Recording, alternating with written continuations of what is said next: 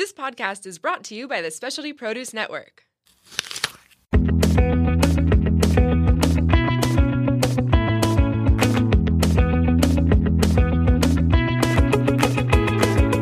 Welcome to Plated Earth, where we share at least a fraction of the crazy, wonderful, and insightful stories of produce. I'm your host, J J. Plated Earth is also the official podcast of the Specialty Produce app.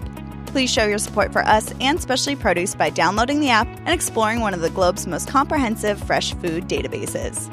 Now grab a snack and get ready for Food Fables, where we share original short fiction stories about produce and its connection to people, culture, and more.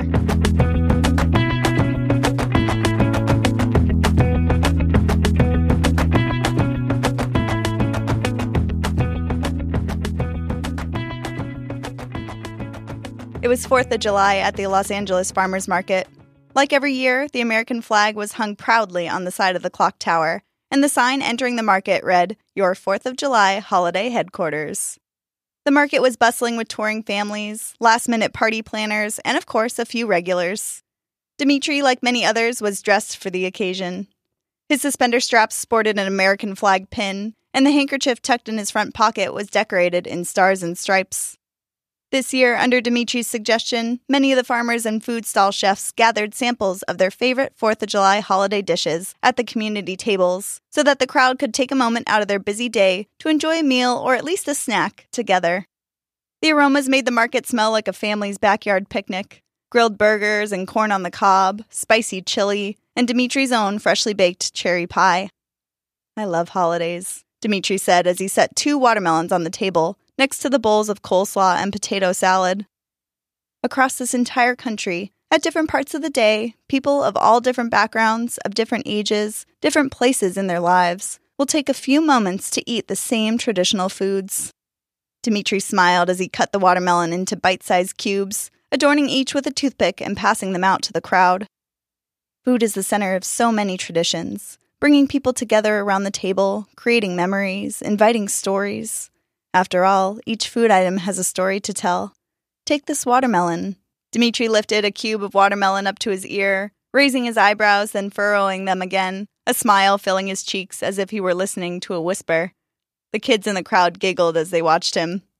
Dimitri held the watermelon cube up in front of him once again. This is not only a favorite for the fourth of July holiday in America. It is loved in many parts of the world and tied to other yearly traditions. For example, watermelons are a favorite fruit in Vietnam. They are enjoyed as a cooling treat in summer, and in the winter during Tet, the Vietnamese New Year, watermelons are set on altars as an offering to ancestors. Some believe that the color of a Tet watermelon's juice will tell the fortune of the new year. If the liquid runs clear, it's a bad omen, but if it's a deep, dark red, they will count on good luck. Dimitri raised his watermelon cube up to his neighbor with a wink as if to cheers. There's a folk tale in Vietnamese culture about how watermelons came to be a common crop in their country. It dates back to the days of the Hung Kings, and the island from the tale is said to be a real location.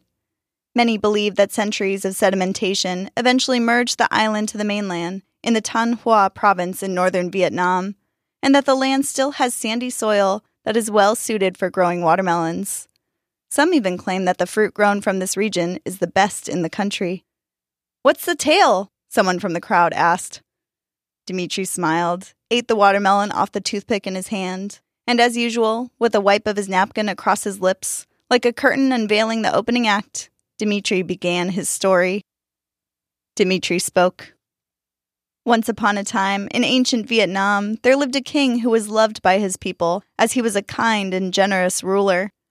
One day a boy was brought before the king. The poor boy was found aboard a merchant ship believed to have come from India, a country that had a history of trade along the Vietnamese coast. As I said, the king was very kind, and because he only had a daughter, he decided to raise the boy and love him like he was his own son, a prince. The prince grew up to be a wise, talented young man, and he was well respected by everyone in the kingdom, especially by the king. The king was so pleased with the young prince that he arranged for him to marry his only daughter. "I believe your kind heart and gentle soul will allow you to care for, honor, and respect my daughter," the king said, taking the prince by his shoulders and looking direct and deep into his eyes. "And I believe your intelligent mind and level temper will allow you to rule this kingdom as my successor." The king held the prince steady for a moment before breaking into a smile that the prince mirrored. The king lowered his arms as the two bowed slightly to one another, both with smiles from ear to ear.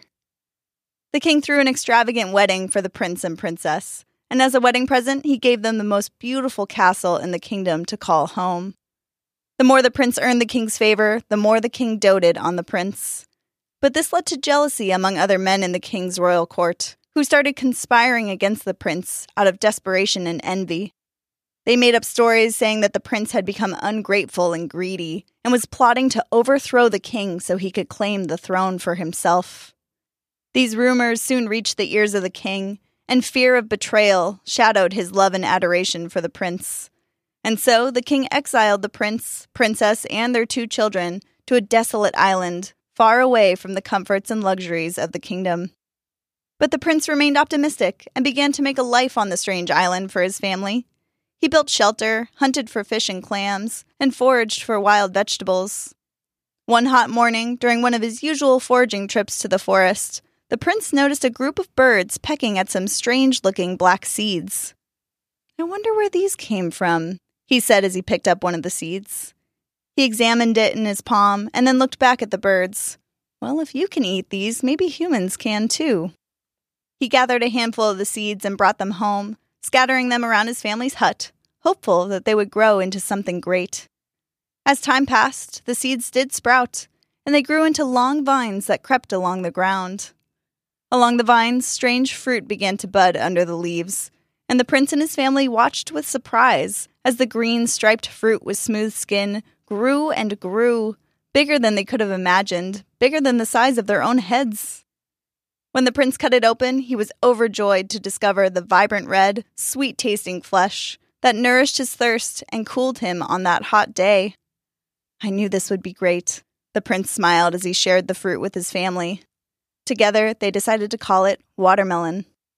They gathered as many watermelons as they could, the thick rind proving to be its own form of storage. They'd eat the fruit and save the seeds, replanting them as the prince had done the first time. After a few harvests, the prince's own watermelon plantation grew to be very successful, producing an abundance of beautiful watermelons every year. All the while, back in the kingdom, the king grew sorrowful as the years passed. As he grew old, he missed the comfort of his family, and he worried over the future of his kingdom. He wondered what had become of the prince, of his own daughter, and their family. One day, the king stood at the edge of the water, looking out at the horizon toward the island. Little did he know at that very moment, the prince sat on the edge of the water on the island as he ate his watermelon, looking out at the horizon in the direction of the kingdom. He thought about his life back home, about the king, and as he let his mind wander to past memories, he carved his name into a fresh watermelon. When he finished, he held it out in front of him, just as the king had held the prince, then released it into the ocean, watching it float away into the distance. As fate would have it, the watermelon washed ashore near the kingdom, where it was found by one of the king's servants. Seeing the name carved on its rind, the servant rushed it to the king. "My prince!" the king exclaimed as he took hold of the watermelon, his eyes filling with tears as he lightly stroked the name.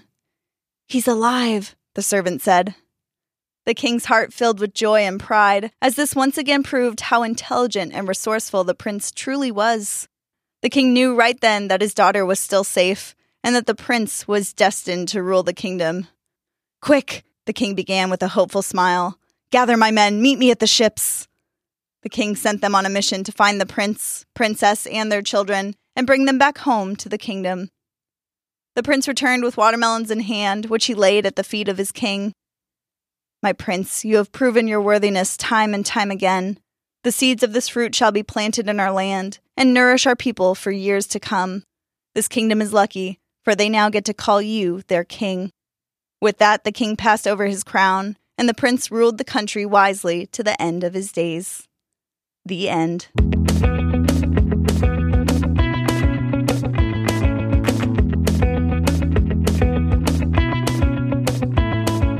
Well, folks, that concludes this week's episode. Be sure to follow at Specialty Produce App on Instagram for some amazing produce photos. And while you're on there, give us a follow at Plated Earth. Tune in next time for the latest food buzz. And remember, cauliflower is nothing but a cabbage with a college education. We'll catch you next time.